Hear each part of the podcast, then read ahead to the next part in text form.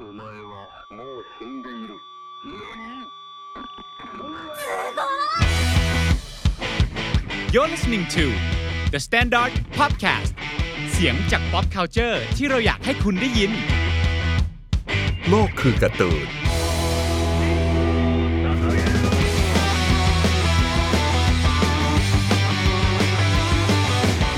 วัสดีครับ ยินดีต้อนรับเข้าสู่รายการโลกคือการ์ตูน รายการที่เชื่อว่าการ์ตูนยิ่งใหญ่เหมือนเป็นโลกทั้งใบของใครหลายคนนะครับ ตอนนี้ยังอยู่กับสะอาด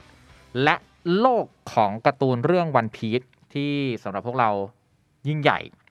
จริงจริงครับๆหลังจากที่คุยกันมา 3 ตอนก่อนหน้านี้นะก็คือตอนลูฟี่โซโลซันจิแล้วก็ตอนพิเศษที่แนะนำรายการรู้สึกว่า โห กว้างขวาง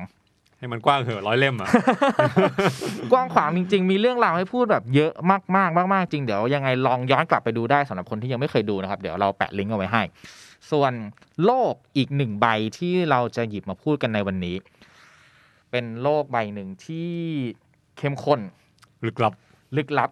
อืมเศร้าสร้อยและเจ็บปวดอืมเป็นหนึ่งในตัวละครและเป็นหนึ่งในตอนที่ Impact มาก ๆ Impact ทั้งในเรื่องของ storyline ของ One Piece แล้วก็ Impact ทั้งในแง่ของ Background Story มาก ๆ นั่นก็คือตัวละครของนิโคโรบิน ครับผมนะครับ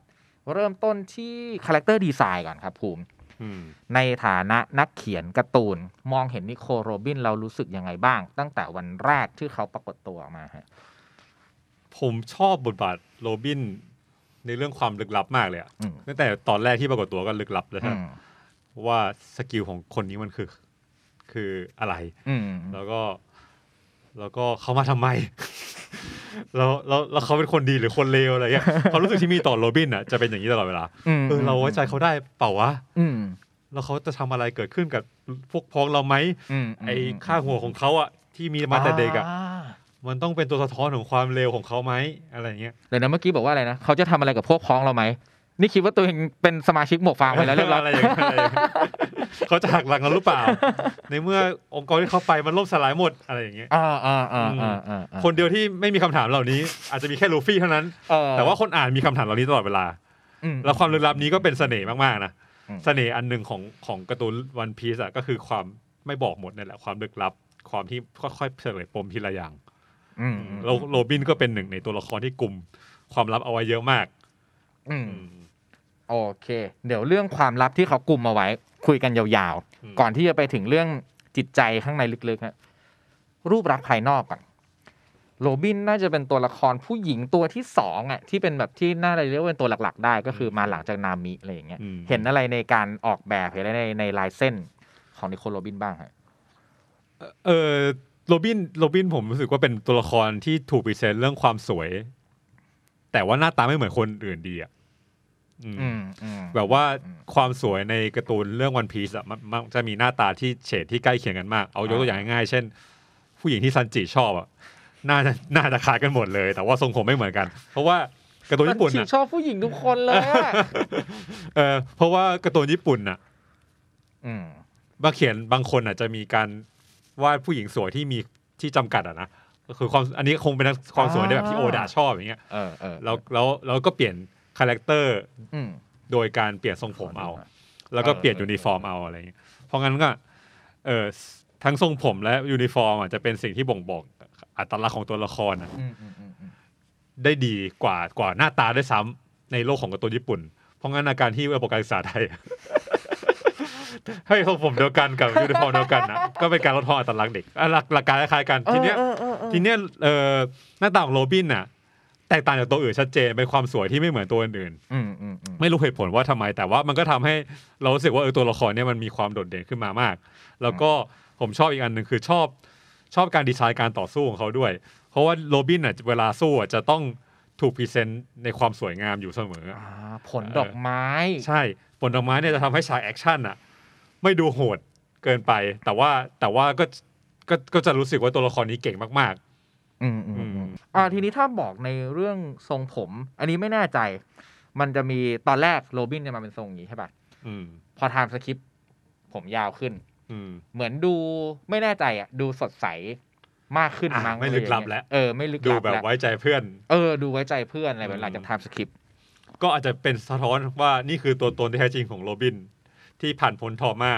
ในวัยเด็กมาหรือเปล่า อืม เริ่มไว้ใจมนุษย์มากขึ้นอ่า จะแบบโอเคเป็นจะเป็น character ที่กลับไปคล้ายกับตอนเด็กในวัยใสมากขึ้นอะไรเงี้ยอ๋อเออเอออีกอย่างหนึ่งอันนี้ไม่แน่ใจตั้งข้อสังเกตดูอันนี้ถ้าถ้าสมมติว่ามีตัวละครอื่น ๆ หรือว่าผิดพลาดสามารถแบบคอมเมนต์ได้นะ คือพอภูมิพูดว่านิโคลโรบินมันแตกต่างจากตัวละครอื่นๆน่ะอืมโดยที่ไม่แน่ใจว่าทำไมรู้สึกว่าเป็นไปได้ไหมว่าเหตุผลที่เขาต้องแตกต่าง เพราะว่าณตอนนี้นิโคลโรบินเป็นแค่คนคนเดียว ที่สามารถเข้าถึงประวัติศาสตร์ที่มันหายไปได้ เพราะว่าเป็นนักประวัติศาสตร์คนเดียวที่สามารถอ่านโพเนกีฟออกอืมมันเป็นคนเดียวจริงๆนะแล้วเขาก็แบบคือเป็นเหมือนคีย์สำคัญมากๆของเรื่องหลักในวันพีซอืมอืม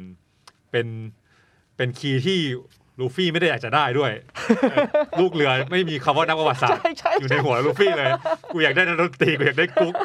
มาทำเนื้อให้กูกิน อยากได้ต้นหน แต่ว่านี่นักประวัติศาสตร์คนนี้กลายเป็น คนที่กลุ่มหัวใจสำคัญของเรื่องจริงเออๆอืมเป็นนักประวัติศาสตร์ที่ลูฟี่อาจจะไม่ต้องการตั้งแต่แรกเขาแค่ต้องการเพื่อน แต่สุดท้ายนักประวัติศาสตร์คนนี้มันดันกลายเป็นคนเดียวที่กลุ่มความลับประวัติศาสตร์ ที่มันสำคัญมาก ๆ ที่ในวันพีชก็ยังไม่ได้เปิดเผยออกมา อืมความลับนี้คิดว่ามันสำคัญยังไงอะ อันนี้คือในแง่ของที่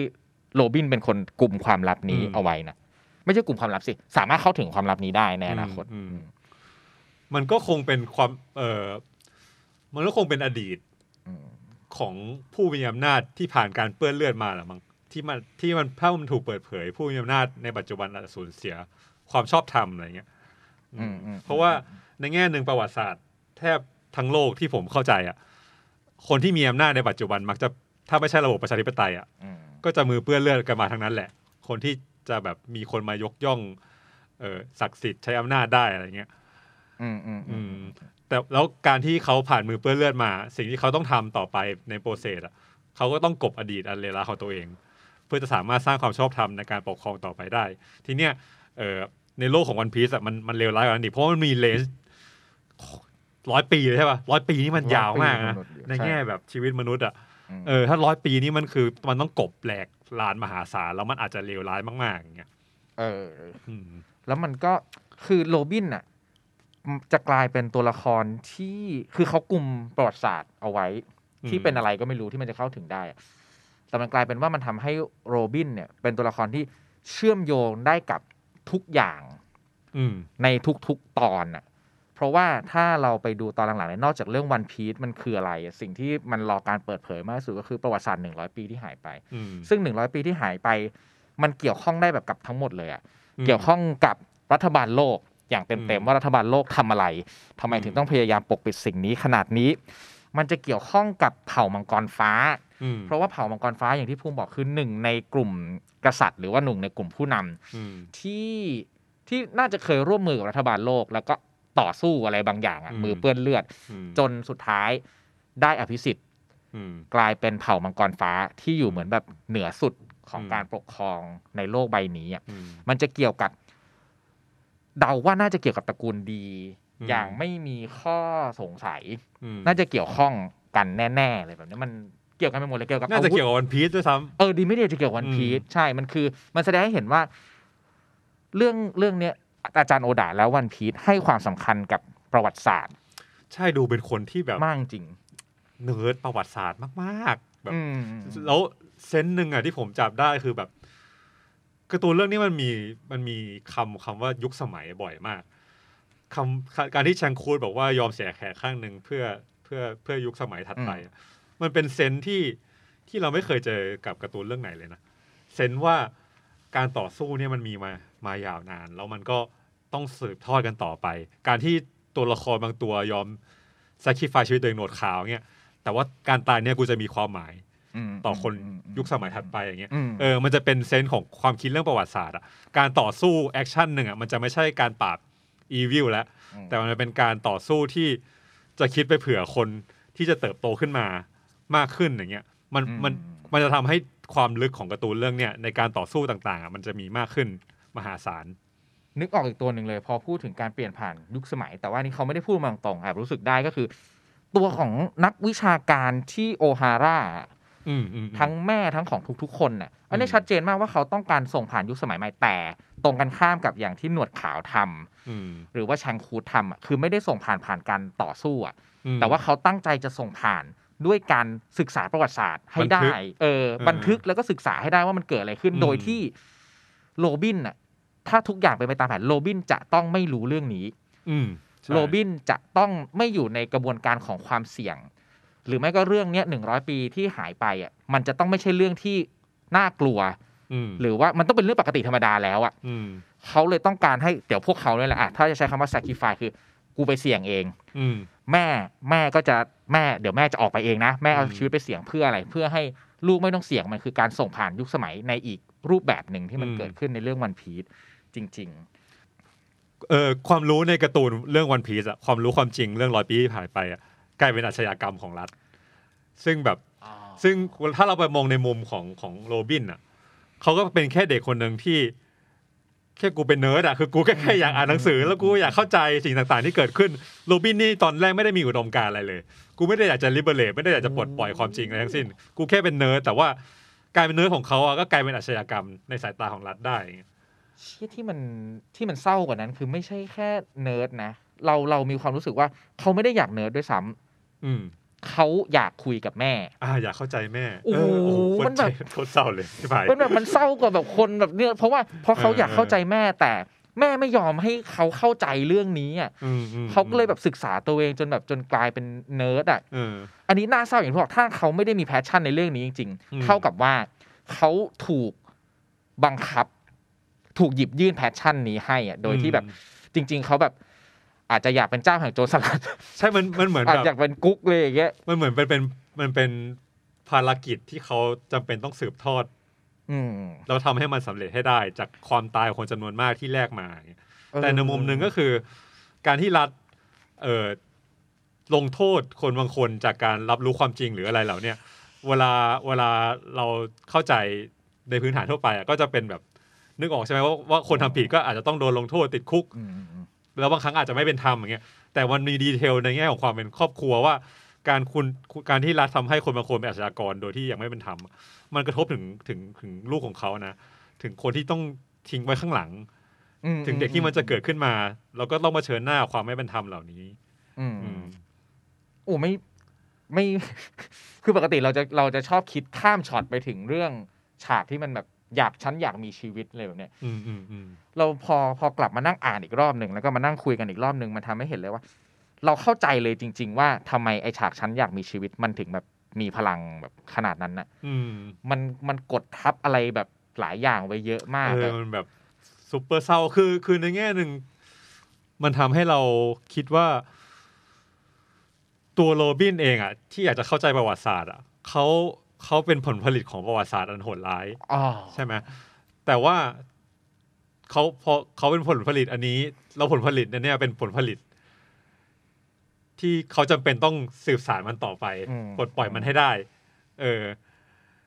แล้วมันก็แล้วการการการที่เด็กคนหนึ่งจะรับมันไว้อะมันก็คงเป็นทอมาที่รุนแรงมากๆอย่างเงี้ยอืมอืมอืมเพราะงั้นเวลาตอนเวลาที่โรบินพูดว่าเขาไม่อยากมีชีวิตอะผมรู้สึกว่าผมเข้าใจนะ ผมไม่ได้เป็นแบบ เออเออไม่ไม่ได้จะแบบทำแบบนั้นหรืออะไรแบบนั้นแต่เข้าใจคมันวามเป็นเรื่องสึกเข้าใจได้มากๆกับสิ่งที่เขาเกิดขึ้นเงี้ยแต่แต่สุดท้ายเออพอลูฟี่มาถามตัวเขาจริงๆอะผมก็คิดว่าเออไอฉากที่เขาบอกว่าเขาอยากมีชีวิตอยู่ มันคือตัวตนที่ย้อนกลับไปก่อนที่ปัญหาต่างๆ มันจะเกิดขึ้นเว้ยมันคือตัวตนในตอนเด็กของเขาอะที่เขาแค่อยากจะมีเพื่อนสักคนหนึ่งอืมที่เข้าใจเขาหรือว่าอยากจะมีครอบครัว อยากจะมีแม่ที่เขาจะเหมือนครอบครัวอื่นๆอะไรเงี้ยเออ ใช่โอ้โหเนื่องอะไรเพราะใช่เพราะว่าพอหลังจากที่แม่เขาตายไปแล้ว เพื่อนนักวิชาการตายไปทั้งหมดเลยอะอืมทีเนี้ยโอ้โห นึกภาพไม่ออกเลยว่า สภาพจิตใจของเด็กคนนั้นมันจะเป็นยังไงในเมื่อตอนแรก ที่เราคุยกันว่าเขาศึกษาประวัติศาสตร์เพราะอะไรเพราะอยากคุยกับแม่ อืมทีนี้แม่ไม่อยู่ให้คุย อืมแล้วก็อยู่ไอไอการที่แบบอ่านประวัติศาสตร์ได้กลายเป็นความผิดอืม ถูกแบบนำไปสู่อะไรก็ไม่รู้ ถ้าจะใช้คำว่าจะปลดปล่อยประวัติศาสตร์นั้นเขาปลดปล่อยไปเพื่ออะไรแบบยังไม่อืมรู้เลยอะใช่เขาเขากลายเป็นว่าจากความคิดว่าจะคุยกับแม่ มันอาจจะกลายเป็นเหลือแค่ อะไรที่มันทำให้แม่เราเป็นแบบนั้นวะอืมอืมอืมอืมความลับของของพวกคุณคืออะไรอืมมันเลวร้ายหรืออย่างไรอืมแม่เราถึงต้องมาประสบชะตากรรมแบบนี้อะอืมโอ้โห มันแบบมันไม่เหลืออะไรแล้วอะอย่างที่บอกพอ นั่นแหละพอลูฟี่เข้ามาเราเลยเข้าใจได้ว่าลูฟี่อาจจะเป็นแม่อาจจะเป็นเพื่อน อาจจะเป็นคนที่เออเข้าใจเขาได้จริงมันมันมีมุมแบบ มันมีมุมของการถูกตั้งค่าหัว ที่อืมอืมโหดร้ายเป็นครั้งแรกในวันพีซด้วยมั้งๆเออใช่ไหมเพราะว่าปกติลูฟี่ได้ค่าหัว ก็จะเฮ้เราแบบเราแบบค่าหัวขึ้นแล้ว เราคงเก่งขึ้นอะไรเงี้ยก็จะดีใจบ้าบอคอแตกอ่าแต่ว่าโรบินเนี่ยพอถูกลัดตามล่าเป็นอาชญากรตัวเป้งอะอืม ก็จะไม่เหลือคนที่เขาไว้ใจได้อีกเลยมันแบบมันโหดร้ายมากๆนะคือคือในแง่หนึ่งอะค่าหัวพอมาอยู่บนท้องทะเลอะมันคงโดดเด่นแหละทำให้มีชื่อเสียงอะอืมอืมแต่พอไปอยู่ตามเกาะมันไม่ใช่มันคนละเรื่อง มันคือเป้า มันคือการที่ทำให้เขาอาจจะทำให้คนรอบข้างเขาซวยไปได้จากการที่ถูกรัฐบาลตามล่าอย่างเงี้ยอืมอืมแล้วก็กลายเป็นโห ทอมาซ้อนทอมาซ้อนทอมาไปอีกอะเออเงินอันนั้นก็แบบทำให้แบบทุกครอบครัวก็จะหักหลังเขาอืมไปอยู่ที่ไหนก็ไม่ได้อืมแม่งน่าเศร้ามากจนถึงขนาดที่คนที่ไว้ใจที่รู้สึกว่าไว้ใจได้อยู่ข้างได้ กลายเป็นครอบครัวดายอืมขึ้นมาอะไรแบบเนี้ยกลายเป็นแบบองค์กรที่แบบที่ไม่ได้ไว้ใจอะไรกันเลยนะแต่แค่มีเป้าหมายเดียวกันน่ะอืมรู้ว่าอย่างน้อยก็จะเข้าถึงแผ่นโพเนกรีฟที่มันแบบเป็นประวัติศาสตร์อะไรบางอย่าง เออมันเหมือนไปถึเหงมือนกันจุดที่ ความไว้ใจเป็นสิ่งที่ไม่ได้สำคัญอีกต่อไปอะ อืมอืมเออมอืมความไม่ไว้ใจต่างหากที่ต้องเป็นพื้นฐานของของการมีชีวิตอยู่ของเขาอืมแต่ลูฟี่เนี่ยมึงไว้ใจไปทั่วคือมาไว้ใจเนี่ยคือหัวใจของกลุ่มโมฟางเลย มันเลยยิ่งมันก็เลยยิ่งขุดความรู้สึกลึกๆในวัยเด็กของโรบินขึ้นมาได้มั้งเออเออ รู้สึกว่าถ้าถ้ามองตีความจากการ์ตูนเรื่องนี้เนี่ย ในแง่ของคำถามที่บอกว่าทำไมแค่อยากรู้ประวัติศาสตร์ถึงกลายเป็นอาชญากรรมได้ขึ้นมาเรารู้สึกยังไงกับเรื่องนี้บ้าง เอออะไรมันทำให้การรู้ประวัติศาสตร์กลายเป็นอาชญากรรมขึ้นมาได้วะแล้วมันไม่ใช่แค่ในการ์ตูนด้วยนะเออมันมันมันเป็นวิธีการของของเผด็จการจำนวนมากแหละม ถ้ามาว่ากันแล้วนะในแง่หนึ่งก็คือ มันมีหนังสือชื่อหนึ่งเก้าแปดสี่อืมที่เขาพูดถึงประเด็นเนี้ยนะว่า เออหนึ่งเก้าแปดสี่มันจะมีกระทรวงวรรณกรรมอะเป็นกระทรวงที่ผลิตประวัติศาสตร์เกย์อะมา เพราะว่าการรับรู้ประวัติศาสตร์อะจะสามารถควบคุมคนที่รัฐปกครองได้ ถึงขนาดที่ว่าหนึ่งเก้าแปดสี่เขียนว่า ถ้าคุณคุมอดีตได้อะคุณก็คุมอนาคตได้ อืมอืมอืมอืมเพราะว่าเพ ราะว่ามนุษย์เราเกิดมา ความเข้าใจว่าเราเกิดมาในแห่งที่ไหน เพราะอะไรอะสมมติถ้าเราเกิดมาเพราะว่าความความรับรู้ว่าเผ่ามังกรฟ้าเป็นเผ่าที่สุดยอดที่เราจะแบบอ่าไปทำอะไรเขาไม่ได้เลย เราจะเป็นต้องยอมรับว่าเราต้องมีสิทธิ์ที่จะเป็นทาสเขาได้ทุกเมื่อ แล้วเราก็เข้าใจได้ว่าไอความรับรู้ อันเนี้ยเป็นเป็นสิ่งที่เป็นบรรทัดฐานของสังคมนี้ เมื่อนั้นอะเผ่ามังกรฟ้าก็สามารถปกครองเขาได้อย่างง่ายดายเพราะว่าเข้าใจว่าอันนี้คือบรรทัดฐานไปแล้วอืมอือืมมอืม แต่ว่าเมื่อไหร่ที่ประวัติศาสตร์มันถูกความจริงบางด้านอีกมุมหนึ่งอะถูกปล่อยออกมาว่า สังคมมันไม่ได้เป็นแบบนี้แต่แรก อืมเช่นแบบร้อยปีนั้นน่ะ อาจจะไม่ได้มีทาสเกิดขึ้น เผ่ามังกรฟ้าอาจจะเป็นเผ่าหนึ่งที่เท่ากับเผ่าพันธุ์อื่นๆก็ได้ มันก็จะทำให้อำนาจของเผ่ามังกรฟ้าถูกลดทอนลงไป ความชอบธรรมของเขาก็จะน้อยลงลงไป อืมอืม ซึ่งไอไอเกณฑ์เหล่าเนี่ย มันเลยทำให้การ์ตูนเรื่องวันพีซการปลดแอกของของกรุงโบดฟาง มันคือการต่อสู้ทางประวัติศาสตร์เลยเว้ยสำหรับผมนะการต่อสู้เพื่อปลดปล่อยประวัติศาสตร์ออกมา ปลดปล่อยต่อสู้เพื่อให้ความจริงที่ถูกปิดกั้นอะ เปิดเผยออกมา อืมอืมอืมอืมอืมโหแล้วมันก็เลยแบบ มันก็เลยความไอความแบบประวัติศาสตร์ที่มันสำคัญมันก็เลยแบบถูกสะท้อนผ่าน แม้กระทั่งสิ่งที่บันทึกประวัติศาสตร์เอาไว้อะอืมมันเลยต้องกลายเป็นหิน ที่มันที่แข็งทำลายแรงไม่ได้ที่สุดที่ที่เออที่แข็งแรงที่สุดในโลกที่มันทำลายไม่ได้ เพราะว่าอย่างฉากโอฮาร่าที่มันแสดงให้เห็นนะมันคือแสดงให้เห็นว่า รัฐบาลพร้อมที่จะทำทุกอย่างอืมทุกอย่างแบบทุกอย่างจริง ๆอะเพื่อที่อืมจะแบบไม่ให้คนมันเข้าถึงอะอืมอย่างที่เขาใช้ความรุนแรงให้มันชัดเจนมาก ๆ ก็คืออย่างบัสเตอร์คอลอืมตอนที่เรียกมาจัดการนักวิชาการของโอฮาร่า หลังจากที่แบบจับแม่โรบินได้อะไรอย่างเงี้ยแล้วก็แบบซึ่งบนเกาะนั้นน่ะ ถ้าเราดูดีๆ แล้วอะถ้าเราเข้าใจไม่ผิดด้วยนะฮะโอฮาร่าน่าจะเป็นเกาะเดียวอะที่ไม่แสดงให้เห็นถึงการมีอาวุธอยู่บนเกาะ หรือที่แน่คือไม่มีนักรบเออไม่มีนักรบสู้อยู่เลยใช่ ไม่มีนักอืมสู้เลย มันจะมีอย่างนิโคโอเวีย หรือว่าคนที่ออกไปข้างหน้าอืมที่ดูเหมือนจะมีทักษะทางการต่อสู้นิดหน่อย แต่ว่าถ้าไปเทียบกับสเกลในการเอาตัวรอดในท้องทะเลแล้วอะโดยเฉพาะในแกนไลน์อะถ้าเป็นไปได้เป็นไปไม่ได้เลยที่จะอืม ที่จะเอาชีวิตรอดอืมแต่ผลที่เกิดขึ้นก็คือ ด้วยความกลัวความกลัวในความรู้กลัวในความจริงกลัวในประวัติศาสตร์ สิ่งที่เกิดขึ้นก็คือรัฐบาลโลกได้มอบอำนาจให้กับให้กับคนคนหนึ่งอะไอคนอืมที่มาจัดการอะ ในการกดปุ่มปุ่มเดียวแล้วสามารถเรียกเรือรบสิบลอืมำคนเรือโทห้าคนอืมมาจัดการนักวิชาการที่ไม่มีอาวุธเลยอะอืมมันเป็นฉากที่แบบเฮ้ย นั่นมันนี่มันคือแบบอะไรอะแบบจริงอืมๆถ้าแบบถ้าคิดตามสเกลพลังตามปกติอะคนเรือโทคนเดียวมาจบแล้วอะ แต่ว่านี่มันคือแบบเอามาสิบลอืมำมันแสดงให้เห็นถึงแบบความหวาดกลัวในความรู้ในสิ่งกับสิ่งที่แบบนักประวัติศาสตร์พวกนี้มันแบบมันเจอจริงๆอะมันยิ่งทำให้รู้สึกว่าเฮ้ยสิ่งที่พวกเขารู้มันคืออะไรวะแทนที่เราจะรู้สึกว่าจัดการแล้วให้แล้วให้มันหายอะอืมเพราะว่ายิ่งยิ่งจัดการยิ่งทำแบบเนี้ยเหมือนยิ่งห้ามยิ่งยุอะ ยิ่งทำให้อยากคนสงสัย ใช่ยิ่งทำให้คนสงสัยอืมเราเชื่อเราเราแอบเราแอบมีความรู้สึกว่าอย่างน้อยๆคนในรัฐบาลโลกอะมันต้องตังหงิดตังหงิดใจมั่งดิวะอืมเพราะแบบเฮ้ย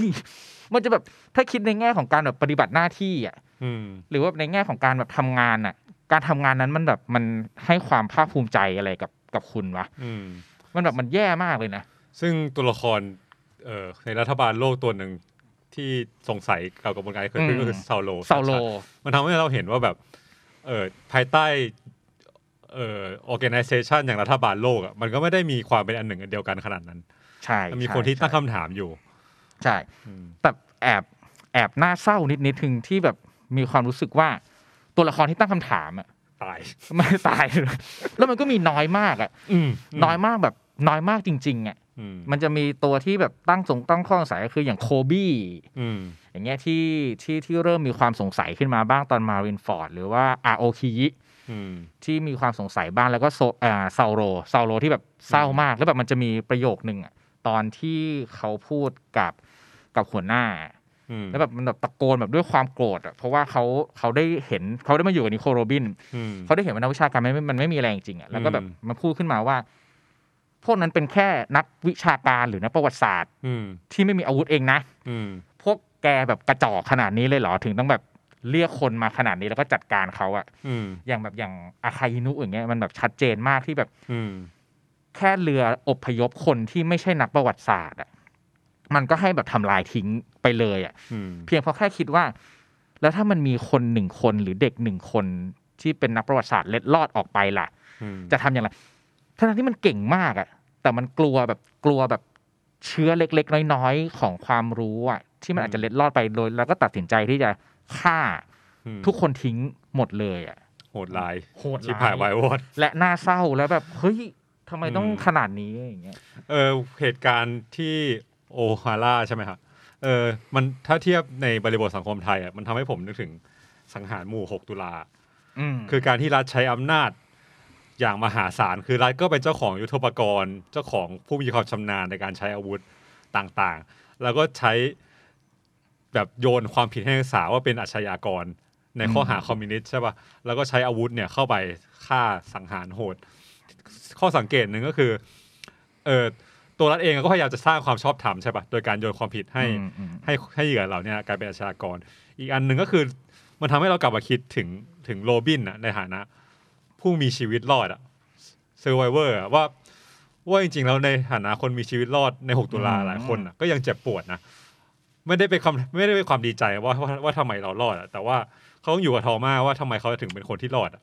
ทำไมเขาถึงเป็นคนที่ยังมีชีวิตอยู่อืมทำไมคนที่ตายถึงเป็นเพื่อนเขาแทนที่จะเป็นเขาเลยผมว่าโรบินเองอะในฐานะหนึ่งเดียวที่รอดชีวิตอะคำถามนี้มันต้องเผชิญอย่างแหลกลานอะว่าทำไมถึงต้องเป็นเขาอะไรอย่างเงี้ยอืมโหจริง เนี่ยมันมันยิ่งมันยิ่งตอกย้ำแบบปมของโรบินให้แบบชัดเจนขึ้นเรื่อยๆอะอืมแล้วพอภูมิภูมิแบบเปรียบเทียบกับเหตุการณ์อย่าง 6 ตุลาอะไรอย่างเลยแล้วนอกจากนั้นมันมีความรู้สึกว่ามันไม่ใช่ 6 ตุลาว่ะอืมมันแบบมันเกิดขึ้นซ้ำแล้ว ซ้ำเล่าอืมซ้ำอีกอะมันแค่แบบเปลี่ยนเวลา เปลี่ยนอืมสถานที่ เปลี่ยนผู้คนอืมเปลี่ยนตัวละคร แต่ว่าวิธีการจัดการกับคนเหล่าเนี้ยอื มมันมันเหมือนเดิมมาตลอดเลยอะมันมีคนที่เป็นนิโคลโรบินใหม่ๆ ที่เป็นเหยื่อความรุนแรงอะอยู่เรื่อย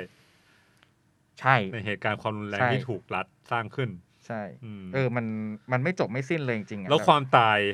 จากการถูกรัฐฆ่าคนที่อืมเรารู้จักอะมันไม่เหมือนความความตายจากความป่วยนะไม่เหมือนแบบเจอโรคร้ายหรือว่าอะไรอย่างเงี้ยอุบัติหตุเออมันะไรย่างงี้ยมันจะมีคำถามเกี่ยวกับข้อ กลไกของรัฐ หรือว่าความรับรู้ของผู้คนในสังคมว่าอะไรที่มันเอื้อให้เกิดเกิดสิ่งเหล่านี้ขึ้น อะไรที่ทำให้เขามีอำนาจได้มากขนาดนี้ คือความรู้มันมีอำนาจอะแหละอืมแง่หนึ่งอะนะแล้วแล้วเราเซนส์ของตัวละครทุกตัวที่มันถูกดฟในเรื่องวันพีซอะสำหรับผมมันคือถูกดฟด้วยประวัติศาสตร์หมดเลยนะถูกดฟจากอดีต ไม่ว่าจะสั้นจะยาวอะถูกไดฟ์จากพันธกิจที่ที่ถูกสร้างมาจากคนแก่ ที่เราเจอตอนเด็กๆ หรืออะไรก็ตาม โรบินอาจจะยาวกว่านั้น เออใช่ ที่มันเกี่ยวข้องกับประวัติศาสตร์ที่โลกพยายามควบคุม อย่าพูดแบบนั้นนี่พูดไปแล้วคิดถึงโซโล โซโลถูกดับด้วย ถูกใดด้วยเพื่อนตกบันได โซโลทูจ่อยไปเลยเออเอ้ยโอเค แต่เอ้ยแต่จริง ถูกมันจะถูกได้ด้วยอดีต อะไรบางอืมอย่างเสมอแล้ว อาจารย์โอดะเนี่ยก็เลยกลายเป็นคนที่ไม่รู้เกิดมาได้ยังไงที่แฟลชแบ็กอดีต ได้อย่างผมไม่รู้จะใช้คำว่าอะไรมหาศาลนะอดีตเยอะเหลือเกินเอออดีตเยอะแล้วก็แบบแล้วก็คมอะ เราเข้มข้นเข้มข้นใช่เป็นคนที่แบบ ถ้าไม่นับเออมันจะมีบางช่วงช่วงหลังๆ ที่แบบเริ่มรู้สึกว่าที่คนน่าจะเริ่มรู้สึกว่ามันแบบมันเริ่มยืดยืดๆหรืออะไรเงี้ยแต่เราเป็นคนรู้สึกที่รู้สึกว่าเฮ้ยเราอยากอ่านไอการแบบคลี่คลายแบบแฟลชแบ็กของของวันพีซแบบมาก ๆ เลยอะมากจนรู้สึกว่าเราเคยคุยกันว่าช่วงหลังๆอะ ฉากต่อสู้เราไม่ค่อยอินแล้วอาจจะด้วยโตขึ้นหรือว่าเขาต้องไปเล่าเรื่องอื่นอะ แต่แบบทุกๆการ flashback อะมันยังมันยัง impact กับเราแบบอยู่เสมอเลย อย่างวานโนคุนิตอนโอเด้งหรืออะไรเงี้ยล่าสุดอะไรเงี้ยมันแบบชอบเฮ้มากยจริงมันแบบอะไรเนี่ยแบบพี่ผ่านมาแบบจะร้อยเล่มแล้วนะเออทำไมแบบยังคงแบบ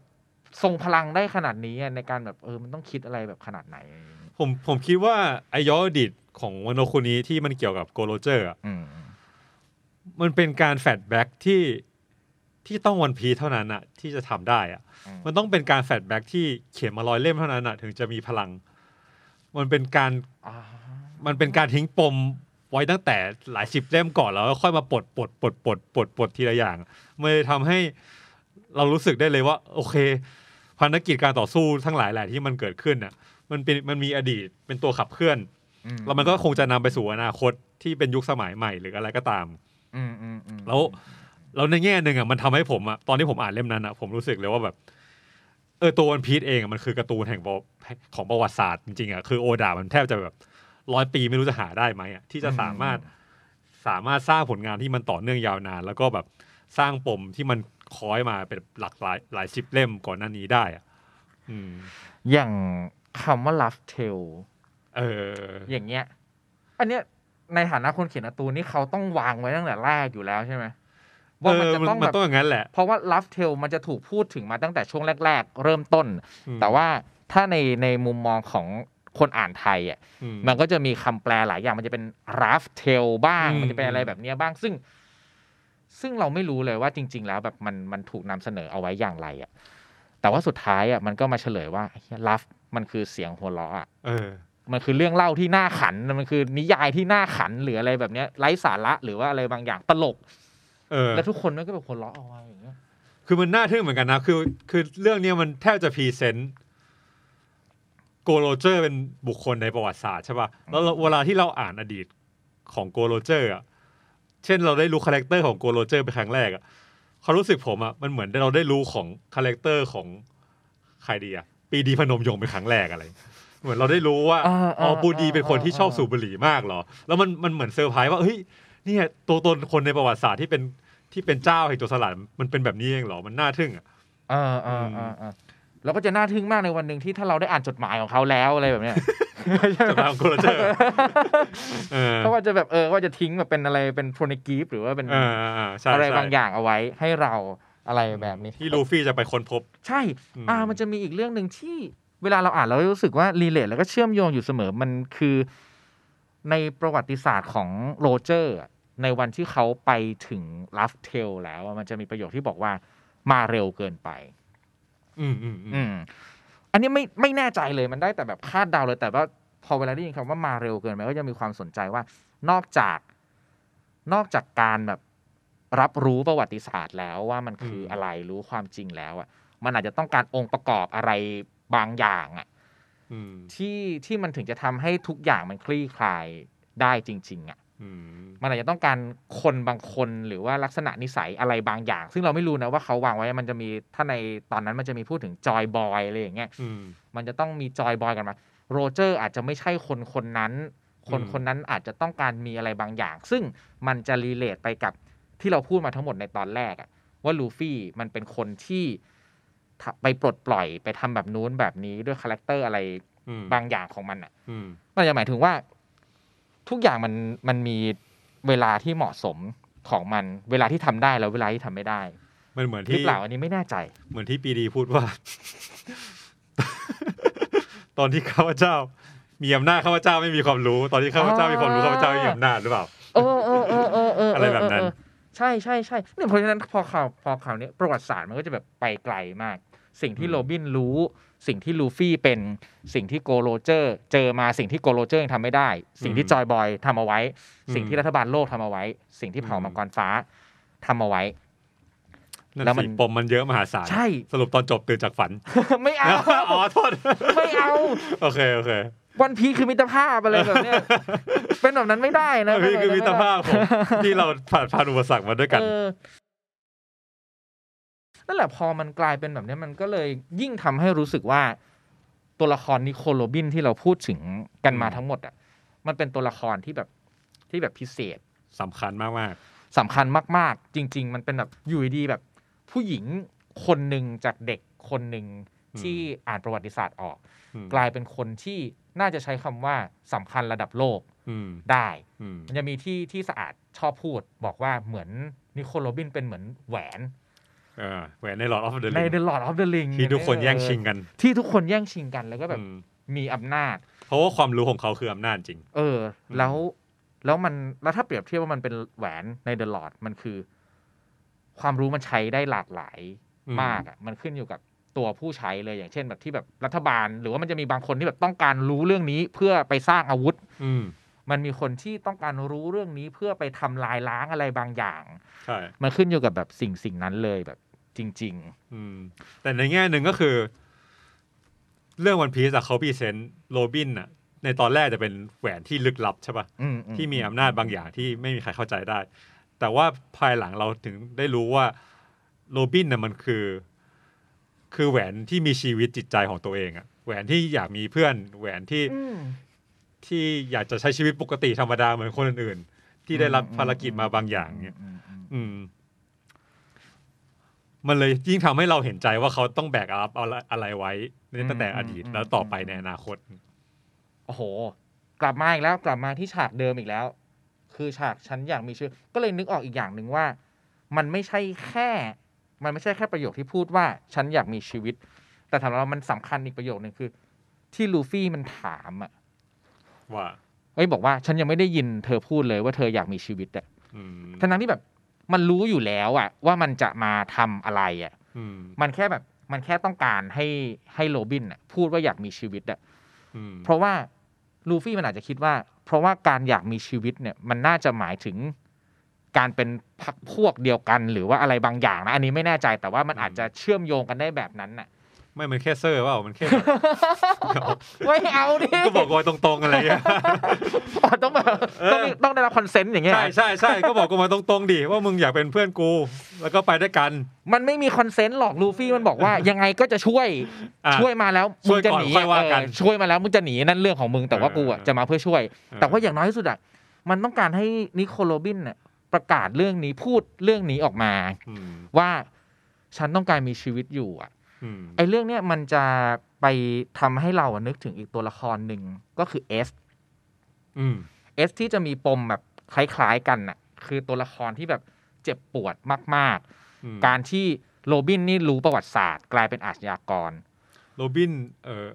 โรบินมีผลปีศาจด้วยเลยทำให้อ่าอ่าถูกอ่าคนดูเออถูกใช่เหยียดหยามเอออืมแต่เอสอะ เอสคือความผิดของเอสคือเป็นลูกอะของราชาโจรสลัด อืมก็ถูกแปะป้ายไว้เลยว่าก็ลูกของอาชญากรเออเป็นลูกของอาชญากรอะไรที่เงี้ยใหมันญ่ที่สุดมันถูกแปะป้ายไว้แบบนั้นอะอืมแล้วเอสมันก็แบบอยู่ด้วยความรู้สึกแบบนั้นมาตลอดอืมตั้งแต่เด็กอะอาจจะไม่ถึง เพราะว่าอาจจะไม่ถึงขนาดว่าอยากตายไม่อยากมีชีวิตเหมือนนิโคลโรบินอะอืมแต่ว่ามันโตมาด้วยความสงสัยมาตลอดว่าคนอย่างเขาสามารถ มีชีวิตอยู่ได้หรือเปล่า ควรจะเกิดมาไหมเออเขาเออเขาเกิดมาแล้วเขาสมควรได้คำถามนี้มันชีวิตแรงไหมากเลยนะสำหรับแรเด็กคนหนึ่งงอะอืมมันแรงโหดร้ายมากจริงแรงเราเลยรู้สึกว่า ไอฉากที่เอสพูดอะรวมถึงเรียกว่าเป็นฉากมารินฟอร์ดอืมดีกว่า ไอฉากนั้นน่ะ กับอันนี้คือเรารวมหลายๆอย่างคือประโยคการฉันอยากมีชีวิตอยู่ของโรบิน แล้วก็อืมตัวของเอสกับหนวดขาวอะ่ะ เรารู้สึกว่าไอสิ่งเหล่าเนี้ยมันทำให้เรารู้สึกจริง ๆ ว่าอาจารย์โอดา ให้ความสำคัญกับความตายและการมีชีวิตอยู่มากๆอะอืมมในเรื่องวันพีซเราแทบไม่ได้เห็นตัวละครที่ที่ตายจากไปในไทม์ไลน์ปัจจุบันน่ะอืมเขาจะไม่ให้ใครตายอะ ถ้าอืมตายใน flashback นั่นอีกเรื่องหนึ่งอืมเรารู้สึกว่า เฮ้ยเขาเป็นคนที่ไม่เคยเอาความตายมาล้อเล่นเลย และเห็นความสำคัญของมันเสมอ และก่อนที่ตัวละครจะตายอะอืมเขาได้มอบ มอบสิ่งที่ดีที่สุด ให้กับอืมตัวละครนั้นน่ะอืมมอบเจตจำนง มอบมอบแบบความประสบความได้ในสิ่งที่ต้องการอืมให้ตัวละครนั้นจริงๆอะอย่างเอสเนี่ยก็คือสงสัยว่าควรมีชีวิตอยู่ไหม เพื่อนๆ หนวดขาวก็มายืนยันให้ว่ามีชีวิตอยู่ได้อืมแล้วก่อนตายเขาก็เขาก็ได้ทำสองสิ่ง คือการปกป้องพ่อ ปกป้องศักดิ์ศรีของพ่ออืมเอาไว้คือหนวดขาวโดนโดนอาคาอินุอืม เหยียดหยามใช่ไหมเอสก็เข้าไปเหมือนจะไปสู้ แล้วก็ในขณะเดียวกันก็ได้ปกป้องน้องอืมก็เหมือนการรับรับหมัดแทนลูฟี่ แล้วก็ตาย มันเหมือนก่อนไปเขาได้แบบเคลียร์คัดแบบทุกอย่างไปหมดแล้วอะอืมแล้วก็มอบทุกอย่างฝากไว้กับลูฟี่ซึ่งโอเคลูฟี่อาจจะเจ็บปวดแหละอาจจะอะไรแหละ แต่ว่าตัวละครนั้นมันตายอย่างสมบูรณ์แบบ เราไม่ชอบที่เอสตาย แต่เราเคารพการตายแบบของเอส ผมชอบผมชอบที่ เอ่อปมของเอสอะมันถูกคลี่คลายตอนที่ได้รู้ว่าโอ้โหมีคนรักกูแล้วพยายามมาช่วยกูขนาดนี้เลยเหรอแบบ ใช่ ทุกคนพยายามชีวิตกูมันมีคุณค่าขนาดที่ทุกคนจะมาช่วยจริงๆเหรอใช่เออ moment ที่มันบอกว่าทำไมทุกคนแบบเจ็บปวดอะแต่ทำไมมันดีใจก็ไม่รู้ใช่เว้ยโอ้โหเออมันแบบแสดงว่าปมข้างในมันร้ายกาจมากๆกับกับคำถามที่เกิดขึ้นในชีวิตของเขา ใช่ใช่ใช่เออมันอืมโหมันน่าเศร้าจริงๆนะการแปะป้ายไอเด็กอืมคนนึงก็เป็นอาชญากรมาทำให้เขาเห็น เขาเขาได้ดีใจในสิ่งที่มันไม่ควรดีใจอะอืมแต่มันเป็นแบบความดีใจที่เขาแบบดีใจคือคือในแง่มุมหนึ่งก็คือคือทำให้เรารู้ว่า อ๋อชีวิตของการมาเป็นตัวสลัดอะมันไม่ได้แบบออกท้องทะเลนะ แล้วเพื่อนเทียบเลยอะไรเงี้ยมันแบบเออเออการที่เป็นตัวสลัดมันก็มีมุมอ่าที่โหดร้ายใช่อยู่ใช่อืมแล้วมันก็แบบหลากหลายอะบางคนก็อย่างอย่างหนวดขาวอย่างเงี้ยอยากได้อืมครอบครัวออชัดเจนใช่มากไม่สนใจสมบัติ ไม่สนใจวันพีชอืมไม่อะไรเลย อยากเป็นอยากเป็นพ่ออมอยากดูแลลูกๆ แล้วก็ดูแลอาณาจักรต่างอืมๆแล้วตอนสุดท้ายเหมือนกันที่หนวดขาวตายสำหรับเรามันก็คือ เขาได้ทำสิ่งที่เขาอยากทำมาทั้งหมดแล้วอะอืมเขาก่อนที่จะตายเขาได้มามาบอกลูกชายอะมาบอกเอสว่า มึงไม่ผิดอืมเราชอบฉากที่เขาบอกว่า ไอ้ที่เอสมันบอกว่าแบบผมทำผิดกฎแล้วพ่อมาทำไมอะไรอย่างเงี้ยอ่าอ่าแล้วหนวดขาวก็พูดแบบง่ายมากบอกว่าก็ฉันสั่งแกไปไม่ใช่เหรอเออซึ่งเขาไม่ได้สั่งแต่เขามาเพื่อแก้ไขปมในใจของเอสอะอืมอืแก้ไขปมของลูกชายอะอืมว่าเฮ้ยไม่เป็นไรอืมในขณะเดียวกันเขารู้ว่าเขาใกล้จะตายแล้วอะ มันก็จะเข้าสู่ที่เราเคยบอกไว้ว่ามันจะคุยเรื่องสังคมผู้สูงอายุ ผู้ส่งผ่านยุคสมัยใหม่ ใช่ นี่มันกำลังกำลังเข้าสู่ EP ใหม่หรือเปล่า ยังยังยังยังอันนี้อ๋อสั้โอนเคโอเคๆสั้นๆแล้วเดี๋ยวเราไปเจอกันอีกแบบเบิ่มๆเลยตอนท้ายอ๋อเนี่ยแหครัละบมันคือสุดท้ายเขาก็ได้ทำในสิ่งที่เขาแบบต้องการอะเขาเอาตัวเองมาแลกเพื่อปกป้องยุคสมัยใหม่ ใช่ มันมันคือการการส่งต่อยุคสมัยเนี่ยมันเป็น sense ของประวัติศาสตร์ที่ผมบอกไปอืมคือ action ของตัวละครอะมันไม่ได้คิดแค่ความฝันของตัวเองอะแต่มันคิดถึงคนรุ่นถัดไปอะอืมมันมันทำให้เราคิดถึงเออ movement ต่าง ๆ ที่เวลาพูดถึงความอยากเปลี่ยนแปลงสังคมเหมือนอืกันมนะถ้าเราคิดถึงชีวิตตัวเองตอนเนี้ยมัน action มันก็จะแบบหนึ่งใช่ป่ะแต่เมื่อไหร่ที่เราคิดถึงคนที่มันจะเติบโตมาในอนาคตอะเราก็ต้องคำนวณแล้วว่าเอ้ย ความเป็นความไม่เป็นธรรมที่มันเกิดขึ้นในตอนเนี้ยเราไม่ควรจะยอมทนมันนะ เพราะว่าถ้าเราไม่แก้ไขเปลี่ยนแปลงมันตอนเนี้ยคนที่จะเติบโตขึ้นมาในอนาคตนะในสายท้ายประวัติศาสตร์อะ ก็ต้องมาเจอมันอีก แล้วเขาก็ต้องมาสู้แหละ ถ้าเราไม่สู้ตั้งแต่ตอนเนี้ยเออมันเป็นเซนส์แบบนั้นนะในในโลกของวันพีซเออเออเออจริง ซึ่งสุดท้ายเราเราก็ไม่ทันเราก็ไม่ได้รู้หรอกเราก็ต้องติดตามต่อไปว่าไอ้หนึ่งร้อยปีที่เราตามหากันมาที่โรบินพยายามเข้าถึงที่รัฐบาลพยายามปกปิดมันคืออะไรอะไรเงี้ยแต่ว่าถ้ารู้ว่าไอ้ตลอดทางระหว่างทางที่แบบจะเข้าไปถึงนะมันมีแบบ มันมีเรื่องราวแบบมากมายที่มันแบบแสดงให้เราเห็นจริงๆอะมันเห็นความเจ็บปวดของผู้คน มันเห็นความโหดร้ายอืมของรัฐบาลโลกที่แค่ต้องการแบบปกปิดเรื่องราวอะไรบางอย่างเอาไว้อะไรอย่างเงี้ยซึ่งแบบโอ้โหกลายเป็นตัวละครที่เปิดตัวมาอย่างแบบสวยงาม ลึกลับ ตอนหลังก็เป็นบาดเป็นเพื่อน เอออันนี้แบบเออโอ้โหพังหมดเลยอะพอเนี่ยไม่คิดลุกเลยโรบินกู นี่ไงพอได้เพื่อนได้เจอเพื่อนแล้วอ่าได้เจอเพื่อนแล้ว ไม่จำเป็นที่จะต้อง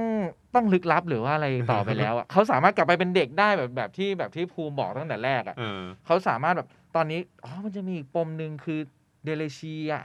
อะไรนะเสียงหัวเราะของโรบินเนี่ยอ๋อ ที่เฟาโลสอนเอาไว้อะไรอย่างเงี้ยใช่ใช่ตอนนี้กลับามันมีความสุขได้แล้วเออตอนนี้เขาสามารถแบบหัวเราะแบบไม่ต้องหัวเราะเดเลชีแล้วอะอืมอืมหัวเราะตามปกติทำหน้าแบบบ้าๆกับแบบอืมลูฟี่ได้แล้วอะไรแบบเนี้ยโอเคสำหรับตอนนี้ก็หอมปากหอมคอ สนุกมากๆเป็นเป็นอีกหนึ่งช่วงที่อิโมชัน a ลสุดๆ แล้วก็มีเรื่องราวเกิดขึ้นมากมาย ให้เราติดตามกันต่อไป แล้วก็ตีความกันต่อไป ครับ ถ้า คนถ้าผู้ฟังแบบคนไหนรู้สึกว่าการรู้สึกยังไงกับการตีความของเราและมีการตีความแบบไหนที่อยากแลกเปลี่ยนอันนี้ สามารถแลกเปลี่ยนความคิดเห็นกันได้เต็มที่เลยนะ เพราะรู้สึกว่าความสนุกของการอ่านวันพีซในช่วงหลังๆเนี่ย โดยเฉพาะสำหรับเราสำหรับภูมิสำหรับหลายๆคนนะมันคือการการอ่านมันมากกว่าลายตัวหนังสือกับลายเส้นอะอืมมันคือการพยายามแบบแกะรหัสถอดรหัสอะไรบางอย่าง แล้วก็เชื่อมโยงมันเข้ากับสิ่งที่มันเกิดขึ้นอืม กับตัวเรากับสังคม กับโลกใบนี้ กับมนุษย์ กับทุกๆอย่างอะ่ะเราว่าวันพี e มัน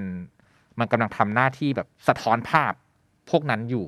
ครับผมได้อย่างแบบสนุกมากๆ เพราะฉะนั้นสามารถแลกเปลี่ยนกันได้นะครับ แล้วก็สำหรับ EP นี้เราขอลากันไปก่อน เดี๋ยวพบกันใหม่ใน EP ต่อๆไป จะเป็นโลกของตัวการ์ตูนตัวไหนที่เราจะมาพูดคุยและแลกเปลี่ยนกันสามารถติดตามกันได้นะครับ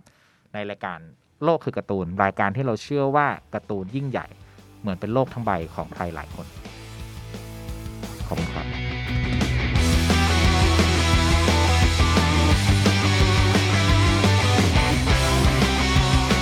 The Standard Podcast, the voice that shapes and shifts the culture.